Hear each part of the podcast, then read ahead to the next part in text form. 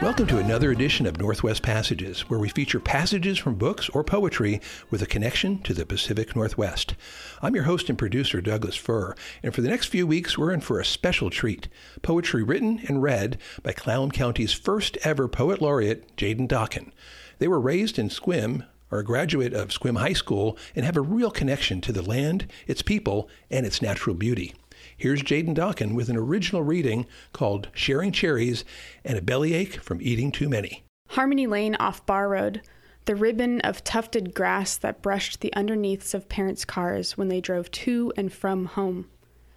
Cameron and Jaden, showing you their ages on five wiggly fingers, allowed to amble down the dried up ditch, past old lady Agnes's house, where they'd be given stale shortbread cookies from a rusted tin, past Goosers, the pet Canada goose who got hit by a car and couldn't fly anymore. They'd knock on the door of the neighbor with the thin hair and freckled forearms, and she'd let them take a couple of chicken eggs from the coop. Clawing their way through the laurel bushes, up over the fence, and through the field of grass that grew taller than them. Picture Cameron's full bottom lip, pouting.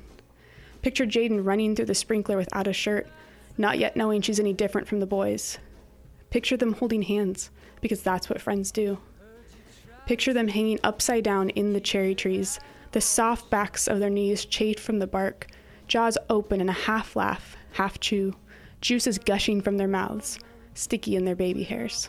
That was Clallam County Poet Laureate Jaden Dokken with an original reading from their poetry collection. Visit the website www.nols.org to see when they will be performing live readings around venues on the peninsula. Northwest Passages can be heard on KSQM, community supported commercial free radio right here in Sequim, Washington. Northwest Passages is a KSQM Studios production.